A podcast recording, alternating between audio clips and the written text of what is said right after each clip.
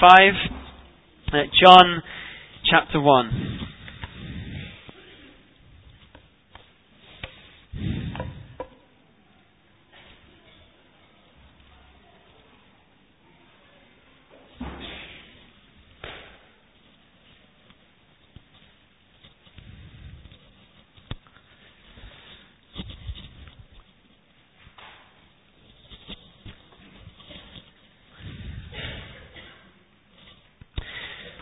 I don't know if any of you know who the picture is of on the screen.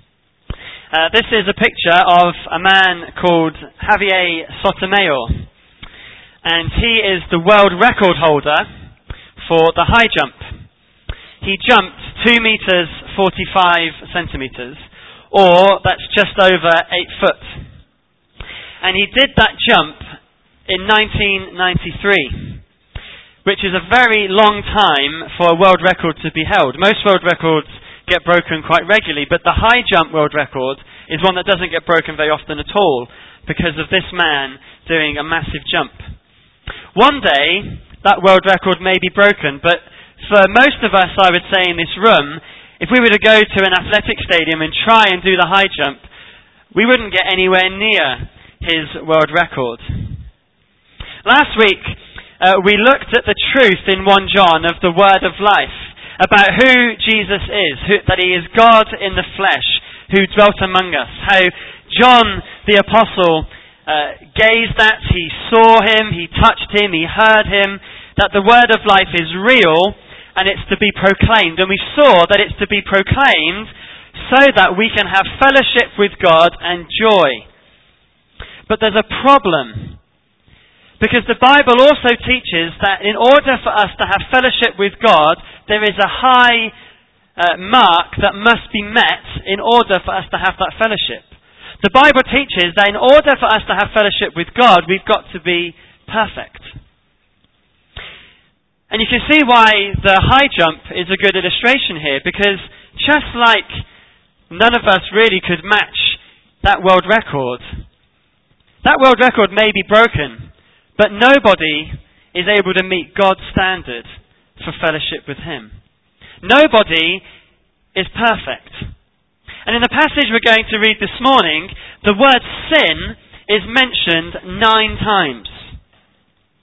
What is sin? There are lots of words the Bible uses to describe sin, but the word here, sin, literally means missing the mark. If we were to go and try and do that high jump, I know I can speak for myself, and I'm sure you would all say the same thing. I would miss that world record every single time.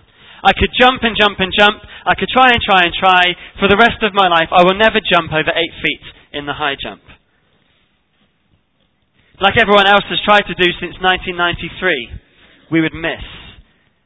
But one day that record may be beaten, but God's standard, perfection, will never be met. One of the problems we have in understanding sin is that we try and change what the mark is and make it our own. We think, okay, I can't meet that standard, so sin isn't really as bad as what the Bible makes it out to be. So some of us may say, well, if I aim to make the standard as being as good as other people, well then I don't sin really because I can be as good as some other people. And that brings that mark a little bit lower. So maybe some of you can jump it if that's your standard. If you're aiming at perhaps your own standards of what is right and wrong rather than God's standard, well maybe you can make that mark. Perhaps even if I tried to follow another set of rules and regulations, I could keep those, maybe. But again, I've lowered the mark. But the Bible tells us that we miss the mark of God's standard all the time.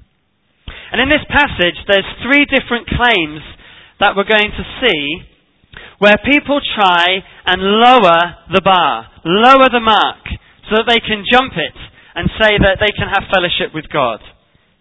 And John, in this passage, points out very clearly that we miss the mark and we need help.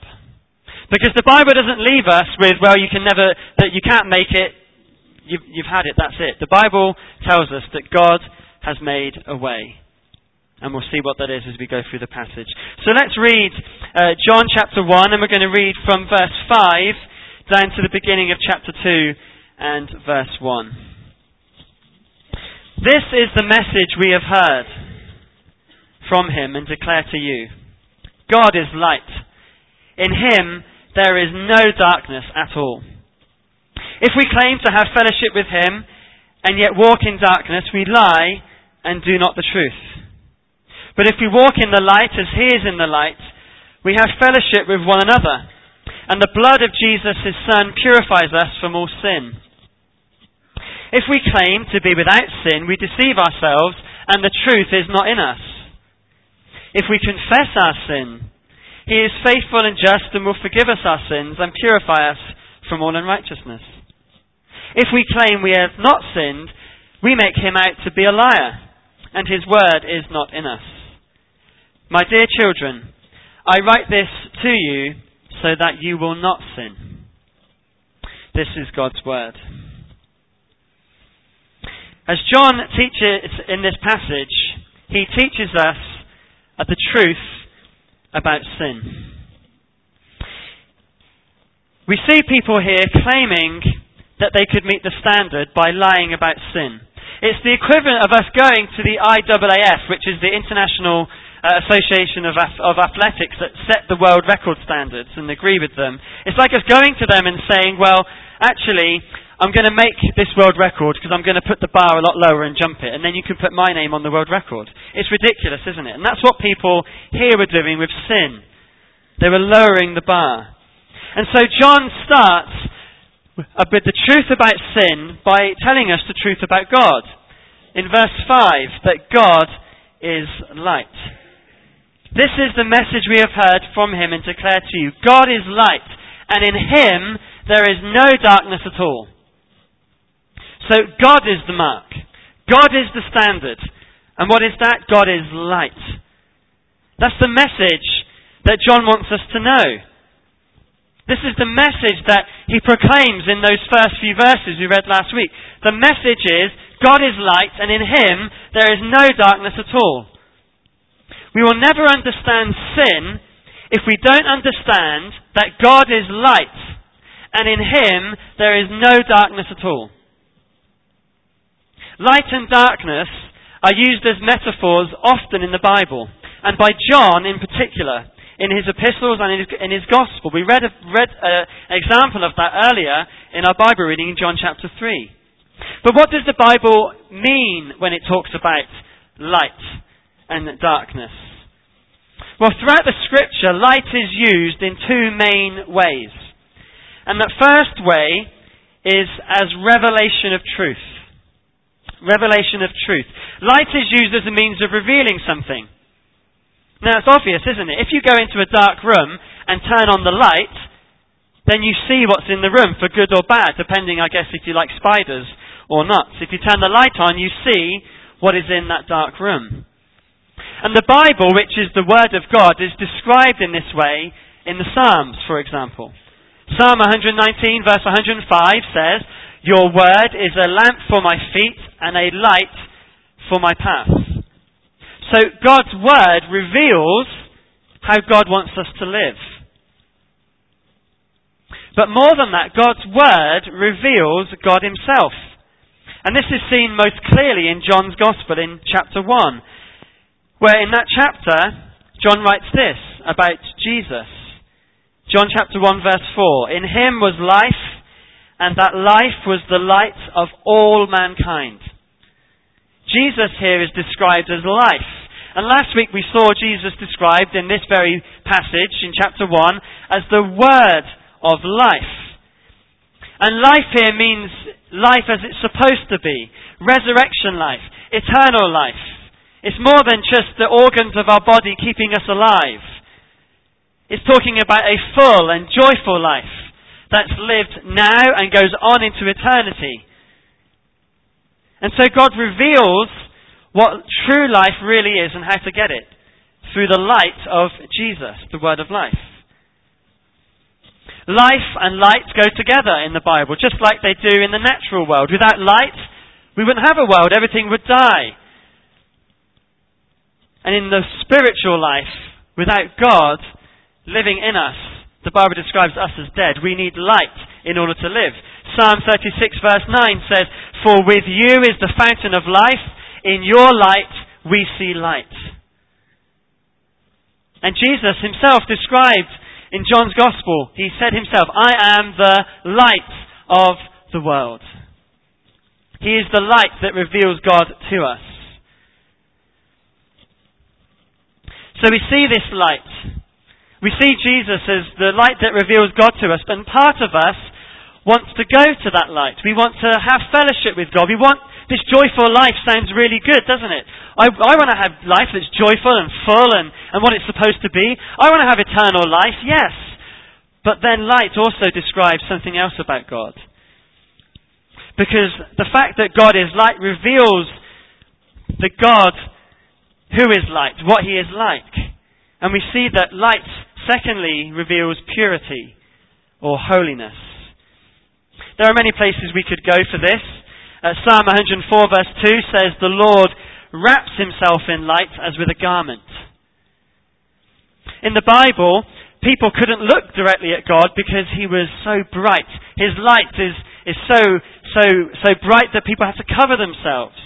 In Exodus 34, we, re- we read there about Moses wanting to see the glory of God and he had to hide in the cleft of a rock while God went by him because he couldn't look at God or he would die because of the holiness of God. And we read in Isaiah during the service that God is covered with angels, covering that glory because you can't look at it. And as they cry to one another, Holy, holy, holy is the Lord God Almighty, the whole earth is full of His glory. Isaiah sees this, this holiness of God, and he says, Woe is me, for I am undone. So God is holy, God is, is pure, and in the New Testament, God is covered. He's covered in the flesh of Jesus. And again, from John's Gospel, we read earlier, Jesus said, This is the verdict. Light has come into the world, but people love darkness instead of light because their deeds were evil. So, in one sense, we want to we want to go to that light because we want that life, but we know as we go into the light, our deeds are exposed, and we know that they are evil. Jesus is the light that has come into the world, but he's not universally accepted. Why? Because people love darkness, because their deeds are evil. So we see here that, that light and darkness talk of, of purity and of evil. And if we come into the light, our deeds are exposed. And it says in this passage in chapter 1 verse 5 that God is light and in him there is no darkness at all. Notice the at all. It's a definite word. If light is truth and purity, then God is only truth and only purity. He's totally pure, totally truth. And so there is no lies and no evil in God at all. He is absolutely unique. Now, why is this important in understanding our sin? Because it's only when we see God in His absolute purity that we understand how far away we are from Him and how we don't really want to go into that light for fear that our deeds would be exposed. Looking at God shows up our sin every single time. Which is why people love darkness rather than light. They don't want to look at God. They don't want to know God because it shows who they really are. And so we try to ignore it and hide it away. We all have those drawers in our homes, don't we? When you come to my house, it may look really tidy until you open up the drawers. And all that mess is exposed. It comes into the light. And that's what happens when God shines His light upon us. He opens us up, and all of that filth is exposed. When I used to live in Devon, uh, we had a house on Dartmoor, and it was a lovely house, in that it was really light. And in the morning, I would look out and I would have this wonderful view of the hills of Dartmoor. But if I went into the same room in my kitchen in the afternoon, something quite remarkable happened. I didn't like looking out the window. I didn't like looking at the views. Why? Because in the afternoon, the sun came down over that side of the house. And I had big windows. And the sun shone through the windows and I could see the mess of those windows. You know when you drive the car, don't you? When all the bugs are splattered on the car and you're driving along and the sun shines through, you see all those bugs. Well, that was what my windows were like. And I tell you what, we cleaned those windows. We scrubbed them. We had window cleaners come round. My mum came and cleaned those windows. But whatever happened, in the afternoon, the sun shines through those windows and they were always dirty. No matter how much I tried to clean them. And that is exactly what our lives are like with God. As He shines His glory into our lives, we can try our very hardest to clean ourselves up. But when God shines His light on you, it always shows up dirt because dirt is always there. The Bible tells us that God is light. He is absolutely perfect. We can get nowhere near Him because the only way we can get near Him is if we reach that standard of perfection. But when we see Him, we know we cannot get there. And that's a problem because verse 3 of this passage, which we read last time, says that, that John proclaims the message so that, in verse 3, we may have fellowship with him, with, with, with John and the apostles, but ultimately we saw that that was with God. So it's confusing, isn't it? John says, I say this so that you can have fellowship with him, but the message is God is light. And because God is light, you can't have fellowship with him. Well, what's going on here? Paul writes in 1 Timothy chapter 6 verse 16 that God lives in unapproachable light. We can't get near him. So what is John doing? Well, John is sharing this so that we understand sin and understand we have a problem. And the good news of the gospel is, of course, something has been done to deal with that problem. Jesus has come. And as we'll look at Jesus uh, in this book, we see that Jesus is one that meets the mark every time. Because he is God. And he is holy. And he is perfect. But there's a problem, not just in that we can't reach the standard. The problem in this passage is that people were trying to deal with their sin problem in other ways. They were lying about sin. They were making false claims about sin and about themselves that made them think that they were acceptable to God. And so in verse 6 down to the end of this chapter, John deals with this problem by exposing the lies and explaining the truth about sin. As you go from verses 6 really down to chapter 2 and verse 2, we see three lies countered by three truths. They come in pairs. There's verses 6 and 7, verses 8 and 9, and verses uh, chapter 1 verse 10 to chapter 2 verse 2. And they all begin, these lies, with if we claim. So when it says, if we claim, there is a lie that is about to be exposed by John. And each of these claims are false views of sin. But interestingly, each of them are not unique to this time where John is writing. We make these same excuses today, these same claims about sin.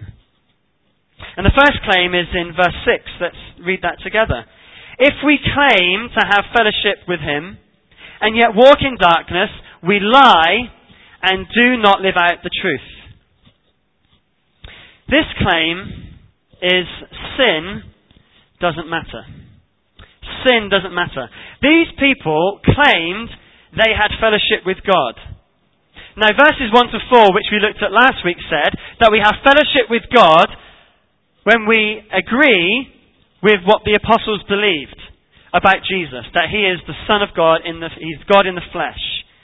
And so last week at the end of the service, we read the Apostles' Creed together. We stood and all of us declared the Apostles' Creed. The Apostles' Creed is the, the beliefs that the Apostles had, that all Christians, if we're Christians, would adhere to. John says that if we claim those things, that we believe the truth about, from, from the Scriptures about Jesus, but we walk in darkness, if we have high claims but low lives, he says we lie and do not live out the truth. Now, the word walk here is a metaphor for lifestyle. So it's not a one off sin. He's not saying if you said the Apostles' Creed and uh, then you, you, you fell into sin, he's not saying, therefore, that's it, you're, you're, you, you're a liar and you didn't really believe what you said. He's talking about lifestyle here. Walk is lifestyle. It isn't a one-off sin, it is walking in darkness. So these people claimed that they professed that they believed the truths about Christianity, that they were okay, and because it, it, it didn't matter how you lived. Now, how many people today do this same thing? They, they sign up for a set of beliefs. They put their hand up to say, Yes, I believe in Jesus. Yes, I, I want to go to heaven. So therefore I'm okay, right? Well, John says, no, it's more than just professing with, with your lips that you believe what Christians believe. Throughout the Gospels, we're told of repentance, that is, turning away from sin and walking in a new life following Jesus. If there is no change in our life, if our lifestyle is not different to what it once was, then we cannot claim to be a Christian. That's what John says here. John says that walking in darkness means that we don't live out the truth. The truth is what we uh, proclaimed, but we're not living that out. We're walking in darkness. Christianity is not just an intellectual religion that we, we have a set of thoughts that we believe and say we agree with and then don't do anything about it. Christianity is not that. It's a practical religion. Yes, we, we say we believe in those things because they're true, but we live out the truth of what we believe. Christianity believes those truths and they are lived out of our lives that have been changed. And notice how strong John is here. John, um, uh, he was, with his brother, was called a son of thunder. And that was because he was a very uh, blunt man. And you see that throughout his letter. There's no beating around the bush with John. Here he says, if you say that you have fellowship with him and walk in darkness, you lie. You lie. If you stood here at church, we can make it personal, and said last week that you believed in the Apostles' Creed, if you read it out loud, and then you've gone through your week walking in darkness, John says, you have lied and you do not the truth. There's no messing around here. This is serious, isn't it? You lie. If you say you believe and you do not live it out, you are a liar, according to John. Each of these claims is a lie, and all of them lie to different people, and this one lies to other people. When we stand and say things together, when we stand and sing together, we are, of course, saying to God those things, but we also are saying them to one another. And John says that we are lying to one another. If you stand up on a Sunday and say you believe these things and you sing these songs, and then throughout your week you walk in darkness, it's strong stuff. We lie to each other. So people come to your house and, and you put on a show and you love to talk about the Bible. And you love to talk about spiritual things when Christians are there, but when they go, you walk in darkness. You lie and do not the truth. After the service, you talk enthusiastically about Jesus and how wonderful Jesus is, and how great the songs were, and how great the message is, how great the Bible is, and then you go out and you walk in darkness. You've lied to everybody you've spoken to, and do not the truth. Lifestyle matters and, and how often we can use enthusiasm about Jesus to mask the darkness that is our lives. John says, You lie and do not the truth. Lifestyle matters. Sin matters. And if we claim we love Jesus, as we'll see later in the letter, we need to do what Jesus says. So what's the answer to this claim that sin doesn't matter? Well, we see the answer in verse 7. But if we walk in the light as he is in the light, we have fellowship with one another, and the blood of Jesus, his Son, purifies us from all sin. The answer to this claim is to walk in the light. Well, it sounds obvious, doesn't it? But remember what fellowship means. If we walk in the light, as He is in the light, we have fellowship with one another. Fellowship means having common values, common goals. And God hates sin. God is holy. And therefore, to have fellowship with God means we must also walk in purity of life. This means walking according to God's revelation, His Word. This means walking openly and not hiding our sin. We can be very good at pretending we're perfect, and sometimes you can look at other Christians and think, well, do they even have sin? It's not hiding sin. Walking in the light says, says yes, I sin. And we'll see how to deal with that in a moment. Walking in the light means sin is not easy. It's not easy to do. We don't sin easily because we're in the light of God. We know that it's an offense to God. It doesn't come easy to us. A true Christian is concerned about sin. They care how they live. Lifestyle matters. And if we walk in the light, what happens? John gives two consequences. First, we have fellowship with one another.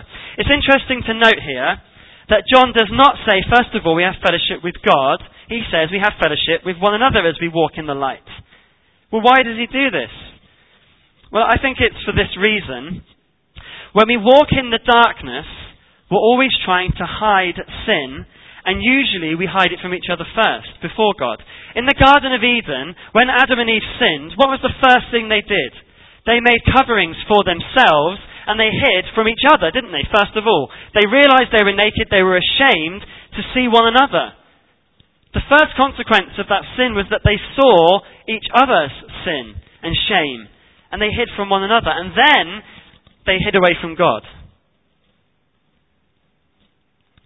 In John chapter, uh, 1 John chapter 1 verse 3, last week we read that if you, uh, they proclaim the message about Jesus so that we can have fellowship with, with each other, with us, with the apostles. And so how we relate to each other as Christians shows how we're relating to God. And so we have fellowship with one another as we walk in the light, because we're not hiding from each other. Now, I'm not saying we need to publicly come up and start openly saying all the things we've done wrong, but we must at, least, at the very least not pretend that everything's okay all the time. That we never struggle, that we don't need prayer, that we don't need help. Because if we're hiding our sin, as if it's not there, and we're living in darkness, we don't have fellowship with one another. And partly because we don't have common goals and common values to bring glory to God. But some of you say, well, I want to walk in the light, but, but I still sin. I still struggle with dark things.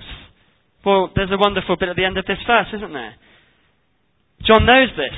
John doesn't pretend that we're perfect. In fact, he very clearly tells us we're not. But he says, and the blood of Jesus, son, purifies us from all sin. The blood of Jesus Christ, his son, purifies us from all sin. If we walk in the light, we're not perfect. But neither do we try and hide our sin and carry on with it. We bring our sin to Jesus, who was answering, uh, who John here was answering the heretics of his day by saying he was a real man who died a real death as a substitute for real sinners. He died on the cross. People were claiming Jesus wasn't really God in the flesh. But John says no, he died. His blood, real blood, was shed for our sin. Now, the blood here isn't something magical. Jesus shed real blood. But blood represents sacrifice. He gave his life to pay for our sin. And we see that later on in this, in, in, in this passage, that Jesus has died in our place. He is a man just like we are humans. And he died in the place of sinful men and women so that we could be forgiven. And the blood of Jesus purifies us from all sin. So we come into the light, the light of God. We see that glory of God. We see that we're sinners and we come to Jesus and we confess that we're sinners. We, we don't hide it from God and he says the blood of Jesus purifies us from all sin. That word purify uh, means to remove the dirt. It takes the dirt away. And we know, don't we, when we're walking in darkness, when we've sinned, we feel dirty. We feel soiled.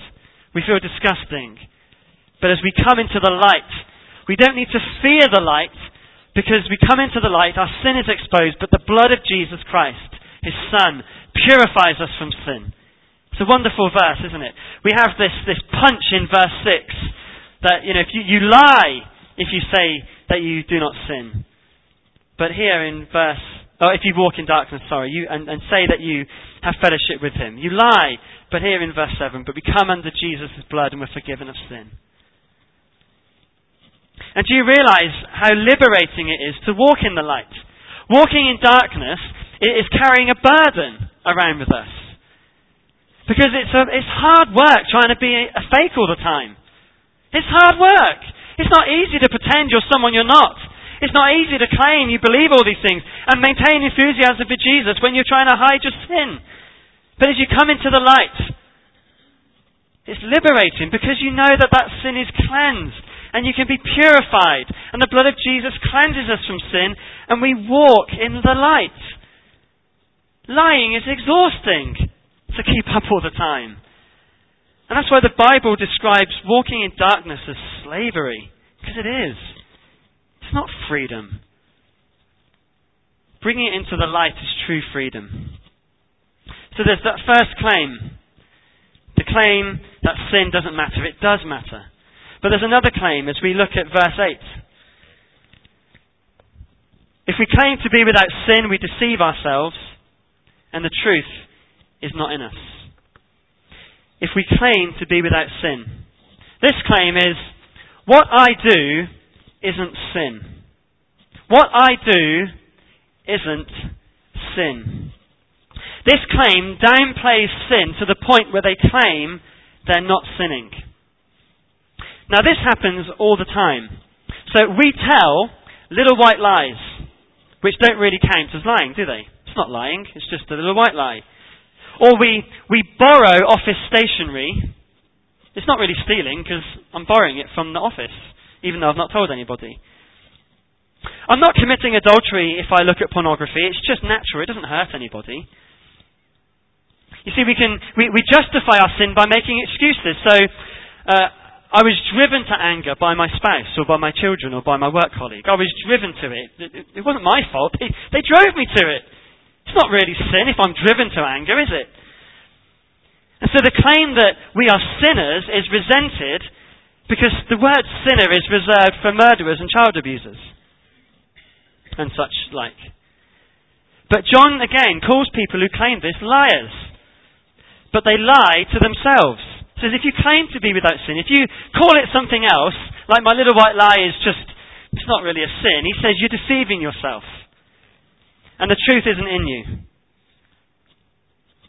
Now, if I believed this claim, which from, you know, we, we do from time to time, don't we? I'm deceiving myself. I'm not deceiving you, because if I told you a white lie and you found out, you wouldn't say, oh, it was just a white lie. You would say, Steve, you've lied to me. If I just did what was natural and, and go on the internet and look at as much pornography as I wanted and so it doesn't hurt anybody, well, when my spouse finds out, it's a sin. She's not going to say, oh, well, yeah, that's fine. It's just perfectly natural. And she's devastated, yes? I'm deceiving myself. I'm not deceiving my spouse. If I borrow stationery from the office and it's just disappearing and the stock manager finds out and you go up to him and say, well, I was just borrowing it, he's going to say, no, you've stolen it. You're deceiving yourself. Nobody else is deceived. And it's interesting, isn't it, that other people can tell your sin far better sometimes than you can. If I was to stand up in here and say, I don't, well, I don't struggle with sin, if you were honest, most of you could stand up and point out loads of stuff. Certainly, if you couldn't, my, my family could. I could deceive myself, but they're not tricked into thinking I'm perfect. But we do this all the time. And John says that it, and if we claim this, not only are we, we deceiving ourselves, the truth isn't even in us. Now, now, God is light, but God is also truth. Jesus says, I am the way, the truth, and the life. So if God is truth, John's saying here that God isn't even in you. You're not, you're not a Christian if you're saying these things. If you're, if, you're, if you're saying that you don't struggle with sin, if the things you do aren't sin, the truth isn't even in you. In other words, if you claim you're without sin, you cannot claim to have fellowship with the God who is light and truth. Now, all of us want to downplay our sin. All of us deceive ourselves, don't we? Do, have you never claimed that it wasn't my fault? Or that it, well, it's not really very wrong, is it, if I do this? How do we counter the lie? Well, verse 9. If we confess our sin, he is faithful and just and will forgive us our sin and purify us from all unrighteousness. Now, the word confess is how we know that in verse 8, when they were claiming to be without sin, what that means is, what I do isn't really sin. Because the word confess literally means, I agree with God. So you're calling sin what it is. You're calling sin what it is. So when I tell what is deceitfully called a white lie, I come to God without excuses and I say to God, I have lied and I am a liar. It's calling sin what it is. When I borrow something from the office and I come to God, I don't say to God, well, I was just borrowing it. No, I come to God and confessing it means, God, I have stolen. I am sorry, I'm a thief. When we have, have, have fallen into uh, sexual sin, we don't come to God and make excuses. We say, God, I've, I've committed adultery. I'm, adulter- I'm an adulterer. And we name it. We tell God what we've done. And we don't make excuses and say, well, God, I, yeah, I did lie, but I had to because of this situation. Or, I did get really angry with my spouse, but have you not seen what they do? No excuses when we confess our sin to God. Confessing means we call it what it is. We don't pretend it's something else. And if we do that, what does, does it say? It's wonderful, isn't it? He is faithful and just. Faithful means that he's trustworthy in what he says. And just means he's right in what he does. Faithful means he's trustworthy in what he says. Just means he's right in what he does, like legally. And because Jesus, as we saw in the previous verses, has shed his blood to forgive us of our sins, Jesus died on the cross to pay the penalty for our sin. God is faithful because he does what he says he will do. Jesus died so that we can be forgiven, and because God is faithful, when we confess our sin, he forgives us because he says he will. And he's faithful. But also, he's just. That means he's right to forgive us our sin. But it's stronger even than that. It means that God has to forgive us our sin. He's bound legally to forgive us our sin. Why is that? Because Jesus has died to pay the penalty for it. If you have a mortgage and you've paid the mortgage off, the bank doesn't come to you and say, well, you need to just keep paying us. It's been paid. And when you finished your mortgage, I used to work in a, a redemptions department. Redeemed means it's paid for. The mortgage is done. And that's a Bible word as well. It means we've been bought. Jesus has died, it's been paid for, so when we come to God and confess our sin, He is bound to forgive us, because it's been paid for. It would be unjust if God was to ask us for more. He is faithful, He does what He says, and He is just, He has to forgive us, because Jesus has died for it. But He does so if we confess. He does not forgive us if we come to God and pretend it's something else, or call it something else, or make excuses. If we call sin what it is, He forgives us of our sin and purifies us. There's that word again, cleanses us from all unrighteousness. Not just part of it, not just most of it, all unrighteousness. And that means that there's nothing that we have done, no sin that we've committed that is so bad that God cannot forgive. All unrighteousness, everything has been paid for at the cross by Jesus.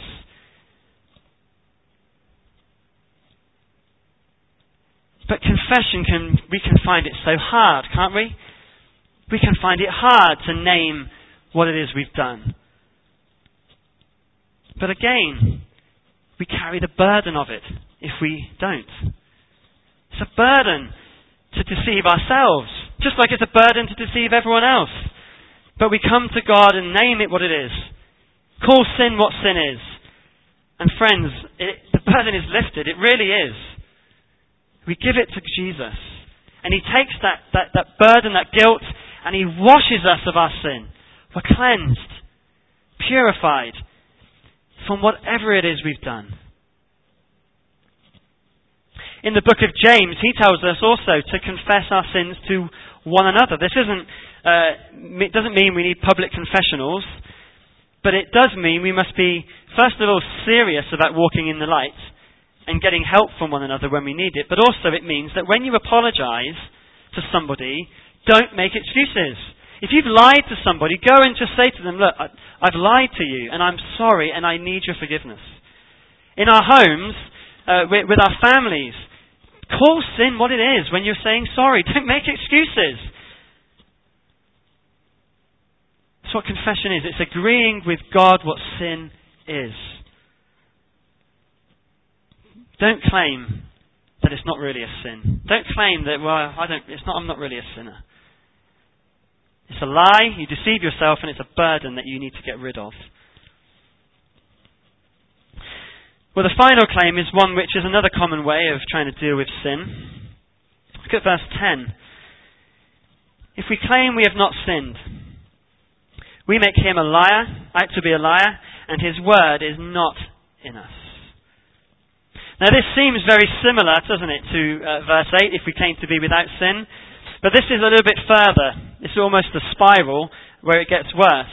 These people aren't downplaying sin, like those that won't confess it. These people are saying something very different. They're claiming, I am always right.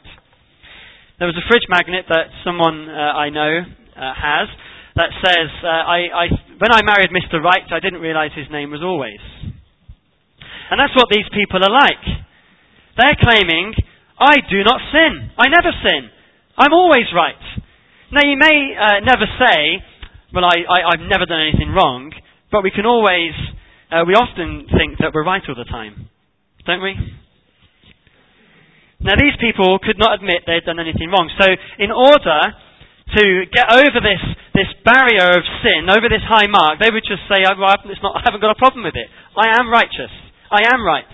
I don't sin. There's an arrogance among these people. And I wonder, does, does this describe you?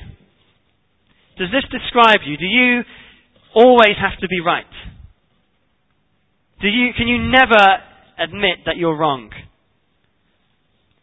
Then you are doing what this, these people here are doing. You're claiming to be without sin. Have you always got to be right? Well, John says that if we claim that we're always right, it's not us lying, as much as it's calling God a liar. Now, in a sense, the reason that it says here that you make him out to be a liar is because you actually, if you believe this and you think you're always right, you don't think you're lying when you say it. You genuinely think you're always right. So you're not lying in a sense, but you are saying God is a liar. Why? Because God says very differently. All through the Bible, God clearly says, You have sinned. Listen to some of these verses. Let them sink in especially if you struggle with being wrong. 1 Kings chapter 8 verse 46. There is no one without sin. Psalm 14 verse 3. All have turned away. All have become corrupt. There is no one who does good, not even one. Isaiah 53 verse 6. All of us have become like one who is unclean. And all of our righteous acts are like filthy rags. We all shrivel up like a leaf. And like the wind, our sins sweep us away. Romans chapter 3 verse 23. For all have sinned and fall short of the glory of God. That word glory of God is, is that standard, it's that, that, that high bar, isn't it? We've all fallen short and we will never meet it. These verses are God telling us that we have sinned. And so when we say, I haven't sinned, I'm always right, we're calling God a liar. We're saying these verses aren't true. I don't struggle with sin. I am right. Well, he says, if that's the case, his word is not in us. The word of God is another name for Jesus. In other words, like the other claims, if you claim this, you do not have fellowship with God. You are not his child. He is not in you. It's serious stuff. John doesn't mess around here. If you are saying any of these claims, he's saying you're a liar. He's saying you're a deceiver. He's saying his word is not in you. Strong stuff. There's no messing around here with John.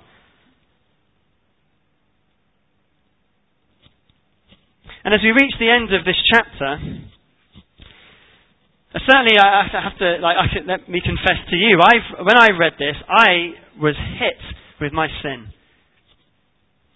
Hit with my sin. Because when you look at God, and you see how wonderful and glorious He is, and focus on, on His holiness. How can you make these claims? How can you do that? And this week, I as looking at this passage, it's like, you know, feeling beat up. Because if we're honest with ourselves, we know that these things aren't true. You know it's not true. You know as you look at God that you are a sinner. And you need to walk in the light. You need that blood of Jesus. You need that forgiveness from sin. And as we reach the end of this chapter, we could feel beat up by John. And in a sense, I hope that's the case. Because I hope that as we've looked at the God who is light, we're exposed for who we really are, and that we are in no doubt that we are sinners. But why does John do this? Why is it that he hits us again and again and again with this word about sin? We'll look at the first part of chapter 2 and verse 1. My dear children, I write this to you so that you will not sin. Notice the affection here that John has for the people he's writing to.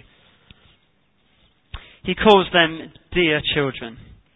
At this point, John is an elderly man. He's writing to his, his dear children, his, the church who he loves, and he sees them as his children. And he wants the best for his children. And so he sees that there's a problem in the church. People are making these claims. And, and the church is getting confused and, and, and, and he wants to help. And so he comes to his dear children and he gives them some tough medicine. And he does it so that they will not sin. when I was a child at school, I remember that they used to show us videos uh, to shock us sometimes when they were videos to do with stranger danger, not touching matches, wearing a bike helmet, and wearing a seatbelt. I remember those four specifically. They were shocking videos, especially because we were at primary school, we were only little children, and we saw these shocking videos, and they were horrible. But why did they show us the videos? Because we were children, and we needed the shock of seeing how serious these things are, so that we would put on our helmet, that we would be careful with matches, that we wouldn't speak to strangers, that we would put on our seatbelts. John is saying sin is so serious that we can't just carry on with it, so I'm going to tell you what it is. I want to tell you what you are doing when you are making these claims. You are lying and deceiving. And you can't claim to be a follower of Jesus when you're doing it. But John wonderfully doesn't leave us knocked out on the floor.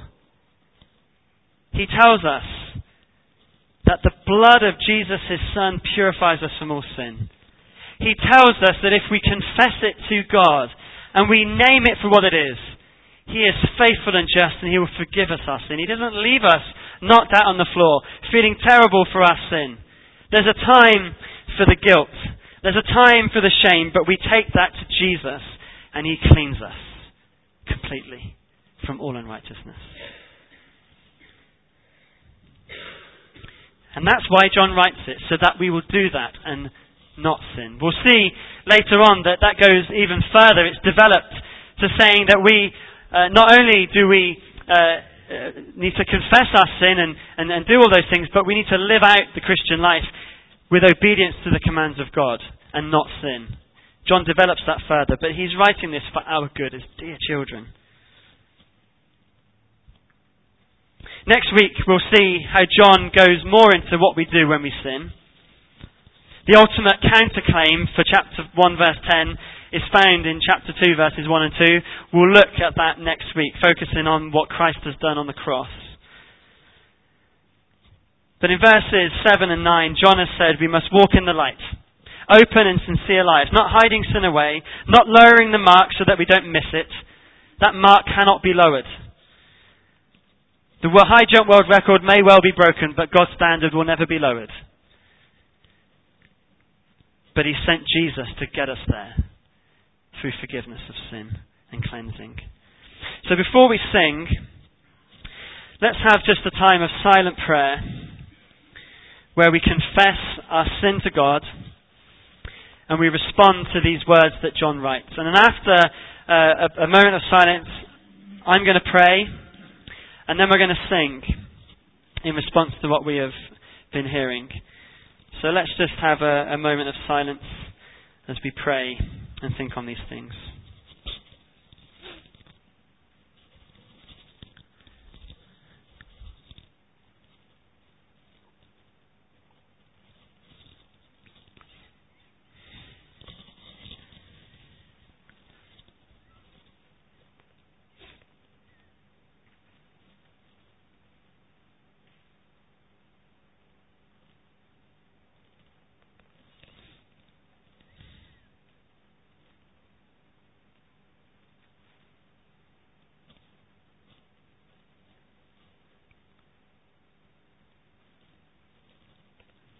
Father, we thank you that you do not hide the truth about sin. We thank you, Lord, that it's by grace that you show us our sin.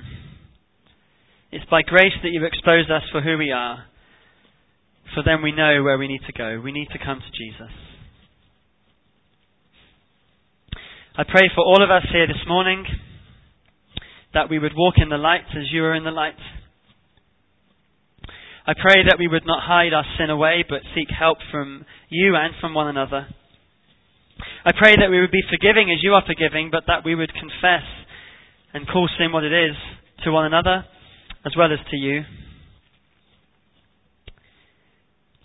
And we thank you, our Father, that Jesus has purified us from all sin.